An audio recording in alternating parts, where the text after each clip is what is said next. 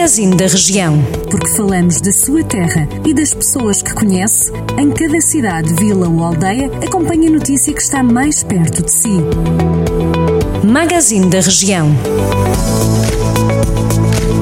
Edição desta quarta-feira, 14 de abril do Magazine da Região, começamos por Mortágua, onde o ciclismo está no topo da atualidade. A equipa da terra, a TAV Fer Mesin Dot Mortágua, esteve no domingo, 11 de abril, na prova de abertura em Aveiros. Tiago Antunes foi o ciclista mais bem classificado da equipa. O atleta terminou em décimo lugar, com o mesmo tempo de Luís Mendonça, ciclista da EFAPEL, que cortou a meta em primeiro lugar. A próxima prova acontece no dia 25 de abril, também a contar para a Taça de Portugal, a clássica Aldeias do Xisto, é a segunda prova do calendário do ciclismo de estrada nacional.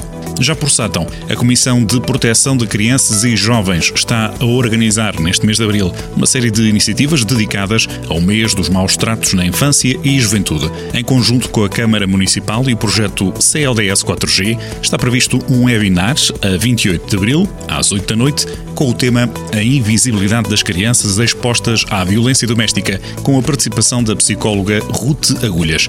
A população também é convidada a colocar uma peça de roupa ou tecido azul à janela ou varanda da casa a 30 de abril. Ainda tempo para conferir o que tem sido notícia no norte do distrito. Paramos em Rezende, onde a Câmara Municipal tem uma nova plataforma de trabalho colaborativo, algo parecido com uma rede social exclusiva. Chama-se IP Brick Café e conta com videoconferências e serviços de voz e chat que, junto com outras ferramentas, como por exemplo o e-mail, asseguram a comunicação da Câmara Municipal de uma forma mais ágil, rápida e eficaz. Fonte da Câmara de Rezende assegura ainda que estas soluções vêm contribuir para uma maior qualidade no serviço serviços e para o aumento da produtividade dos trabalhadores da autarquia.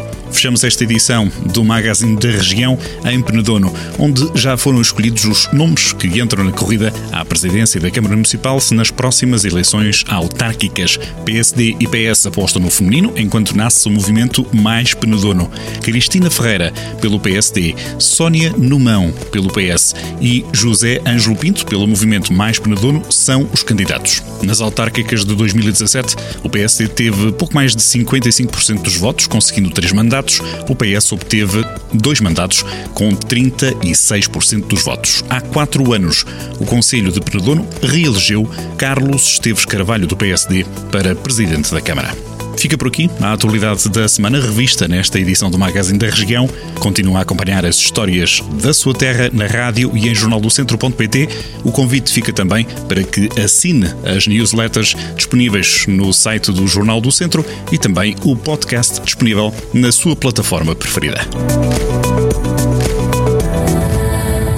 Jornal do Centro, a rádio que liga a região.